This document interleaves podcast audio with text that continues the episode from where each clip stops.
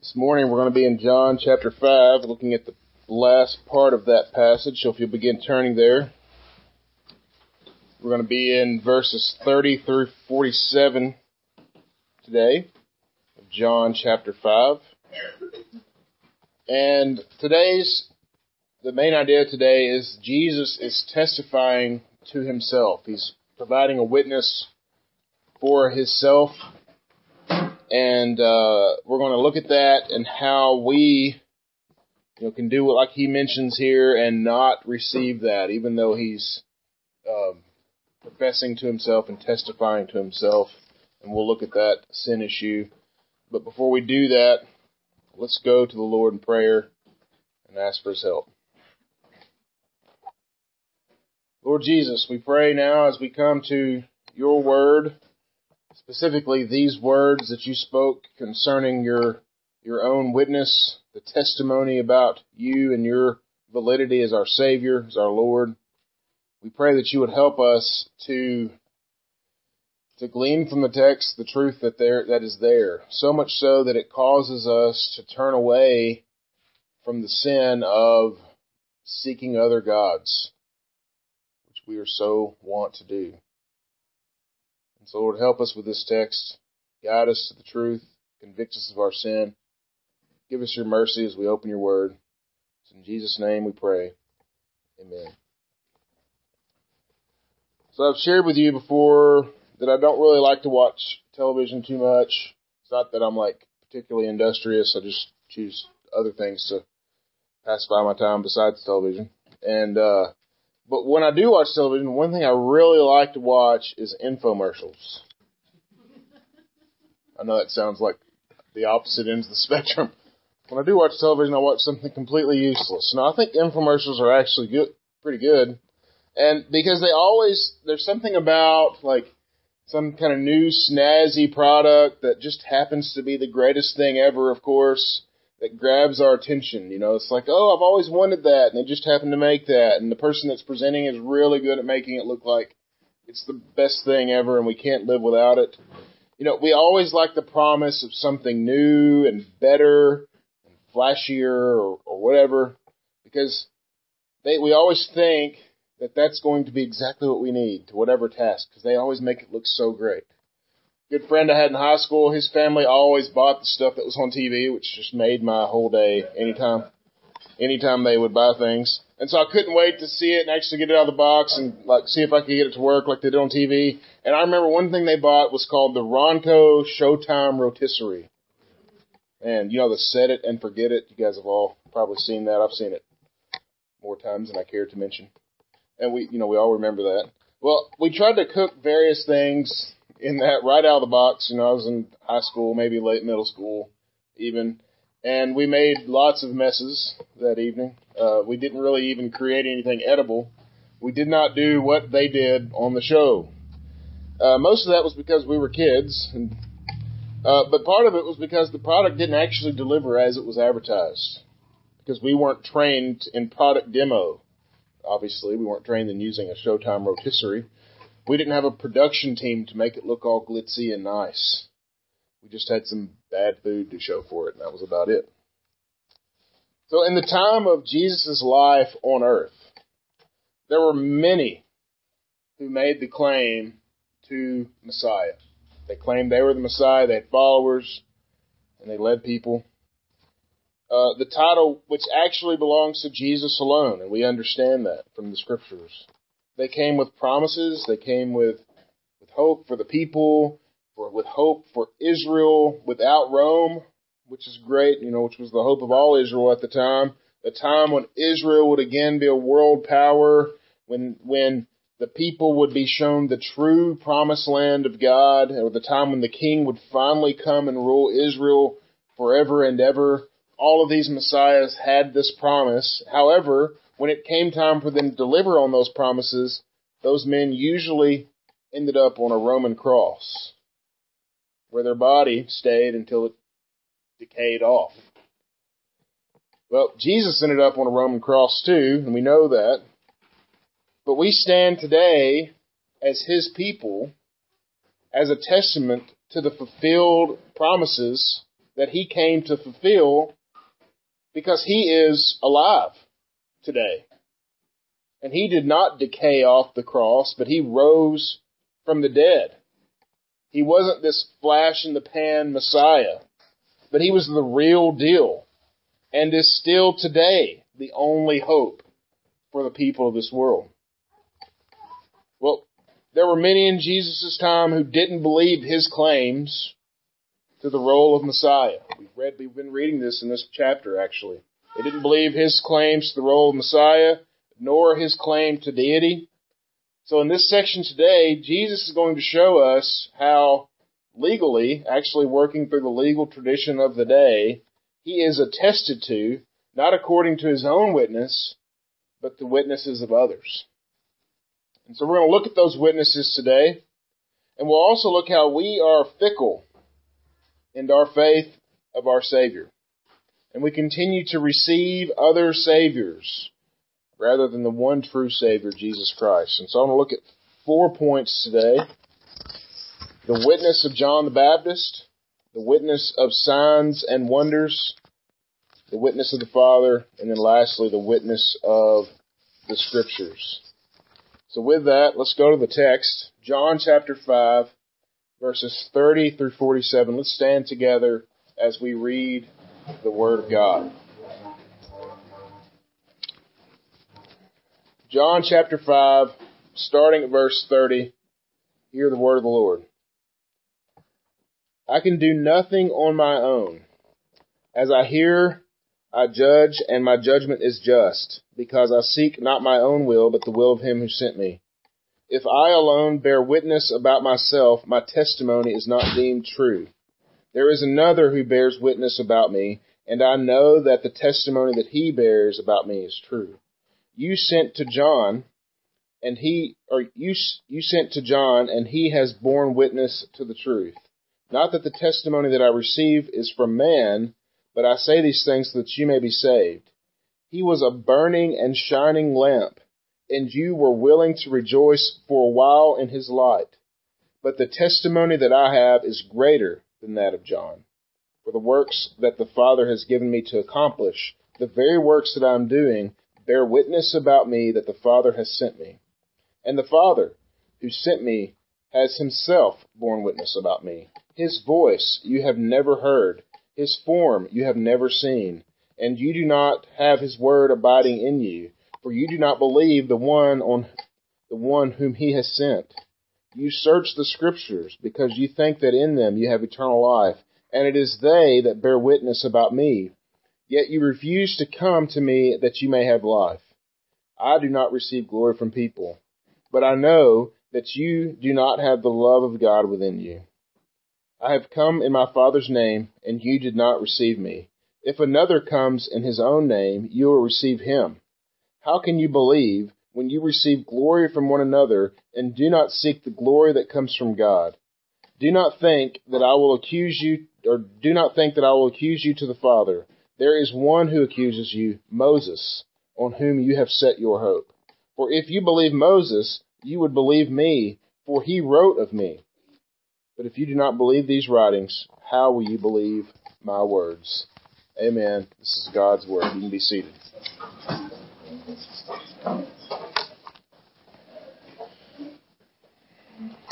So, real quick, I want to take a little trip into uh, Deuteronomy just so we can get an idea of what's going on here and why Jesus needs to bear or have all these witnesses testify to his authenticity. And so let's look at Deuteronomy chapter 17.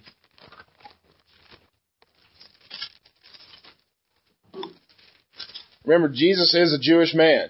He is the Savior of the world. He's the creator of all things, but he's a Jewish man, and he's abiding by Jewish law. And so here in Deuteronomy 17, we see some of that law. Let me read the first seven verses here. And again, pay attention. This is why Jesus is having had this testimony about himself. You shall not sacrifice to the Lord your God an ox or a sheep in which is a blemish, any defect, whatever, for that is an abomination to the Lord your God. If there is found among you within your own, within or within any of your towns that the Lord your God has given you, a man or a woman who does what is evil in the sight of the Lord your God, in transgressing his covenant, and has gone and served other gods and worshipped them, or the sun or the moon, or any of the hosts of heaven, which I have forbidden, and it is told you, and you have heard it, then you shall inquire diligently, and if it is true and certain that such an abomination has been done in Israel, then you shall bring out uh, you shall bring out to your gates that man or woman who has done this evil thing, and you shall stone that man or woman to death with stones. On the evidence of two witnesses or three witnesses, the one who is to die shall be put to death. A person shall not be put to death on the evidence of one witness. The hand of the witness shall be the first against him to put him to death, and afterward the hand of all people. So you shall purge the evil from your midst. And in chapter 19, there's a similar kind of passage that has to do with crime. And if and you can it's verses 15 through 21, you can read that on your own. And what's essentially going on is the account of one witness will not be enough. There has to be two and for someone to give false witness about themselves is the same as committing the actual crime. I mean, the Lord thought this so important that he did one of the Ten Commandments about, about it. Thou shalt not bear false witness. So it was a heinous crime to give a false witness concerning a crime. If that crime was blasphemy, like we read from 17, or if that was any kind of crime like a murder or theft or anything like we would see in Deuteronomy 19. And so the importance of bearing witness about oneself is an important thing for the Hebrew people. And so Jesus makes the claim that if he makes witness about himself, his testimony is not true. Well, Jesus is God in the flesh, and if he'd like for his testimony to be binding in and of itself, then it would be. It is. He does not need anyone else to testify to him. If no one believes in the God of the universe, he is still the God of the universe. However, we have to remember that the Son of God became man and dwelt among him, subjecting himself to him. So Jesus here is abiding by the laws of man. The laws that made are made for man concerning criminals, concerning false worshippers of God. And if they were going to accuse Jesus of blasphemy, which they've done, if they're going to accuse him of Sabbath breaking, which they've done. They've done this in the previous passage. Then he was going to practice this due diligence and showing them that he is indeed who he says he was and that he has the right to be doing what he's been doing. So as we come to this passage, we can see what Jesus is doing here, and I, and I hope that's important, and why he says that he's doing this following his defense. Because people are fickle. He reminds us of this task, of his task to judge men according to whether or not they believe in him. It's a lack of belief in Jesus Christ that causes men to stand condemned for all eternity. And there's no, no amount of self attestation that anyone can do because we are dead in our trespasses and we are incapable. We need Jesus. And so now we're going to look at his defense for who he is. And so first he appeals to the witness of John the Baptist. And we've, we've read a lot about John the Baptist so far in this book of John because he's an essential character here at the beginning. So remember John the Baptist would have been a very popular figure of the day, particularly before Jesus came on the scene and we kind of saw that changing of the guard where John said he must increase and I must decrease. And we kind of saw the popularity of one wane and the other go up. But remember, he gave witness about himself from the scriptures. And what did he say? That he was the, bo- the voice of one crying, In the wilderness, prepare the way of the Lord. He's quoting Isaiah chapter 40. This is him that that, that passage is about. He was the one that pointed to Jesus and said, Behold, the Lamb of God who takes away the sin of the world. He reasoned with the naysayers from the scriptures as, his, as to his own role in the story as well as that of his lords. And he made sure everyone, including his own followers, saw that Jesus was the one that others looked to for salvation, and there was no other. Jesus said of him that he was a, a burning and shining lamp. echoing what the Apostle John had already written about him in chapter 1. So turn back to chapter 1 and let's look quickly at this. Chapter 1, verses 6 through 8. This is what the Apostle writes about him after the prologue there. There was a man sent from God whose name was John. He came as a witness to bear witness about the light, that all might believe through him. He was not the light, but came to bear witness about the light. He came to be a witness. He came to be the one that is testifying about the validity of Jesus' Jesus's place here on earth. He came to make sure that Jesus' claim was substantiated so that lost men and lost women of Israel and today might be saved. It says, You were willing to rejoice for a while in his light. What Jesus says concerning John the Baptist. You were willing to rejoice for a while in his light. And again, what is he speaking to? This fickleness of mankind. This moving from one fuzzy feeling to the next. You know, you can imagine kind of the saying, you remember that time John baptized, baptized us out in the wilderness? And yeah, that was a time when I really felt alive in my faith. You hear, you hear talk like this today. Because too often, what are we tempted to do? We're tempted to move from one fuzzy feeling to the next, never really grounding ourselves in the truths of the faith like John did. When they asked John, Who are you? he quoted Scripture. John the Baptist would have, our, have us place our faith alone in the one who came to proclaim, in the one who came to make that faith sure. So if our faith is based on feelings, what are we always going to be hunting for? That next feeling, that next spiritual high, whatever causes it to happen. Rather than realizing that in Christ, we are as high as we can be. We have eternal life. We are children of the King. And if that doesn't excite us, then nothing will. This has to be a constant fight for us as believers because we long for that time when our faith was the strongest. You all know what I'm talking about. But we have to realize that at times we're all going to have these feels. We're all going to have these good feelings and that other times we're going to feel nothing. Thankfully, our feelings do not manipulate the truth. So we have to rest upon the truth, not our feelings. We have to trust the Savior rather than how we feel about a particular thing. Because any of those things can easily become idols for us, and we have to cast those down. And so next, Jesus appeals to the witness of signs and wonders.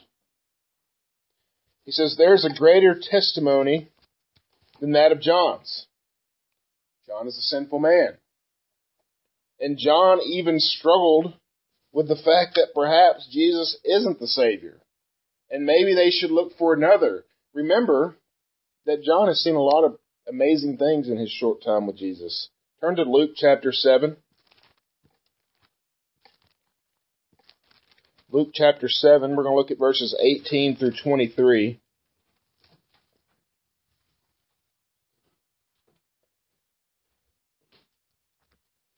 Luke chapter 7, 18 through 23. It says this The disciples of John reported, well, first of all, um, let me back up a little bit. the, the disciples came to, to Jesus and they were wondering, or they were they had a question to ask from John. And this is this is how this whole interaction goes forward. Sorry. The disciples of John reported all these things to him, and John, calling two of his disciples to him, sent them to the Lord, saying, Are you the one who is to come, or shall we look for another? And, and when the men had come to him, they said, John the Baptist has sent us to you, saying, Are you the one, are you the one who is to come, or shall we look for another? In that hour, He healed many people of diseases and plagues and evil spirits, and on many who were blind he bestowed sight. And he answered them, Go and tell John what you have seen and heard. The blind receive their sight, the lame walk, lepers are cleansed, and the deaf hear, the dead are raised, and the poor have good news preached to them. And blessed is the one who is not offended by me. When John's messengers had gone, Jesus began to speak to the crowds, and we'll get to that in a second. So, what happened? Well, Jesus spent the day showing these messengers of John that he was indeed the Savior. They came and they said, Well, are you the one or should we be looking for another?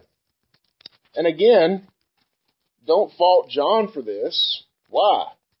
Because he's just like us. He even saw the Savior face to face. He saw heaven opened up and a dove descending down like the Spirit of God, and he heard the Father speak audibly about Jesus at the at the baptism of Jesus, and after that he's asking Jesus, "Are you really the Messiah?" So once John's disciples saw this works, they left likely convinced of what they heard and saw that day. The works that Jesus did on this earth testify to him being God incarnate, the one who spoke all things into existence the one who would come after the fall of man to make all things new again. Just like we sang this morning in Joy to the World, as far as the curse is found. We see this over and over again in the Gospels, healing folks, setting wrong things right. And you'd think from this that we might believe. But just like the people in Jesus' day, we still struggle we see some shiny new savior. Money, power, reputation, approval of others, control. We see this shiny new savior. Man, it looks really nice. If I could just have that, then everything would be great. If I could just get this group of people to like me, if I could just have this amount of money, if I could just have power over these people, if I could just have control over this situation, that's the new shiny thing. And we think that it's the one that we should buy because Jesus really isn't living up to as he was advertised. We'd like to think we're better than the ones in this story, but we're not. We need Jesus just as much. So let's look at the rest of this story in Luke chapter 7. Look at verse 24 and forward. When John's messengers has gone, Jesus began to speak to the, the crowds concerning John. What did you go out in the wilderness to see? A reed shaken by the wind? What then did you go out to see? A man dressed in soft clothing? Behold, those who are dressed in splendid clothing and live in luxury are in the king's courts. What then did you go out to see? A prophet? Yes, I tell you, and more than a prophet. This is he of whom it is written, Behold, I send my messenger before your face he will prepare the way before you. I tell you, among those born of women, none is greater than John, yet the one who is least in the kingdom of God is greater than he. When all the people heard this, and the tax collectors too, they declared God just, having just been baptized with the baptism of John. But the Pharisees and the lawyers rejected the purpose of God for themselves, not having been baptized by him. To what then shall I compare the people of this generation? What are they like? They are like children stir, st- sitting in the marketplace and calling to one another, We played a flute to you, and you did not dance. We sang a dirge, and you did not weep. So, just in case they were now concerned about John's strength because John was questioning whether or not Jesus was the right one, Jesus makes sure that the crowd understands the greatness of the faith of John the Baptist. And then he turns to the leaders of that day and who does he compare them to? He compares them to fickle little children who are impressed by very little. And this makes me think of my days when I was in youth ministry. Youth pastors really do need our prayers, brothers and sisters, because sadly the church has been grabbed a hold of this entertainment model of ministry. And it's made our students fickle when it's come to their faith. It's actually made our adults fickle too because they're parents of these kids. And if a youth pastor can't keep up this hype facade, then they'll find another one who can, who can play them a song that they'll actually dance to. Youth pastors have to make a decision between preaching the truth and feeding their family. This is a horrible place for the church to put anyone, sadly. And it's not just youth pastors, it's all teachers of the truth. And we could just say, well, this is just a youth issue or this is just a church issue, but this is a symptom of a larger problem. It's a sin problem. It's a heart problem. Who has it? All men have it. All women have it. We long for the next thing. We're always thinking of the next thing, hoping it will be better than the last. The challenge for us then is to find a Savior who can heal the sick, who can make the lame to walk, who can make the blind to see. And we'll only find that in one. For some today, they've made it science. A lot of the non-believers that I interact with, they have made science some sort of God. It's become like an object of worship anymore. Even by the staunchest atheists, they act like worshippers when it comes to science. They'll just say the word science, like as they're as if they're worshiping it. And it's almost like they've become science theists in a way. They believe science can save them. But ultimately, science just elicits more questions. By definition, it cannot be an ultimate thing. There's only one who can do the signs that Jesus did. And that is God in the flesh, God among us, Emmanuel, Jesus Christ Himself, because He is the Creator. He can recreate eyes. He can recreate limbs. He can recreate bodies and raise them to life. And yes, He ultimately recreates the souls of men. We must rely on Christ alone for this, because the saviors of this earth, they will only leave us wanting. We must cling to Jesus, the one that does the works of God, because He is God. So next, the witness of the Father. The Father bears witness. But what does Jesus say? The people have never heard of him. They've never seen him. This is fascinating since the Jews were supposedly the true people of God. Yet, they hadn't heard a word from the Lord in 400 years until Jesus came. And Jesus, being the Word of God made flesh, was among them, and yet what did they do? They still rejected him. They still wouldn't hear him. They didn't believe the one he sent, so why would they believe him? In fact, they would go so far as to do what? Kill Jesus. Because he said that he and the Father were one. Because they held to belief that their Savior was still to come. And can you imagine seeing a dead man coming out of a tomb and saying, Yeah, well, I guess we'll have to wait for another actual Messiah to come after this one? I mean, angels filled the sky at the birth of the Messiah. A sight that probably wouldn't have gone unnoticed by many in that day. Yet the establishment said, well, I guess that could happen to anybody. He is the Messiah to come. He is the one that does the signs. He is the one that the Father attests to, yet they did not believe Jesus. So ultimately, they denied the one who the Father sent. So what do they do? They deny the Father. Remember, Father made Jesus judge over believers and unbelievers alike. So it is this Jesus whom they ridiculed and destroyed that will later judge them for all eternity for their lack of belief. And this goes for the ones who were in that day and the ones who don't believe today. And kind of mixing with that here is this last point with the witness of Scripture says, You search the scriptures because you think that in them you have eternal life. But they bear witness about me. The Old Testament, which they had, they had the Old Testament, speaks all about Jesus. Yet when they read that book, what did they think that it was about? They thought it was about how good they were.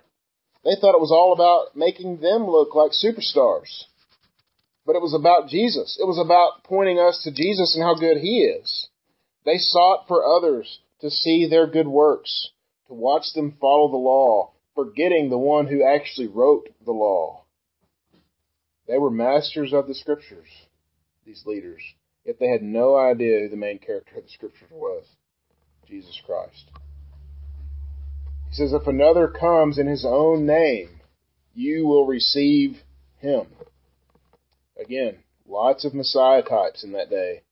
But the difference between them and Jesus Christ is that Jesus was bringing glory to the Father. These men were bringing glory to themselves. That's really the best way to check a preacher of the gospel. Are they talking about Jesus? Are they talking about themselves? It's a question for us to ask ourselves too, isn't it? Are we talking about Jesus? Or are we talking about ourselves? How good we are? Look at the false teachers of our age and compare them. See who they talk about, how they carry on, so that men can see them and glorify their names. Why? Because men and women will bring glory to the one that they worship. And so it really begs the question for us who do we worship? It'll show you the one who you bring glory to. Look, look at verse 44 there. How can you believe when you receive glory from one another and do not seek the glory that comes from the only God?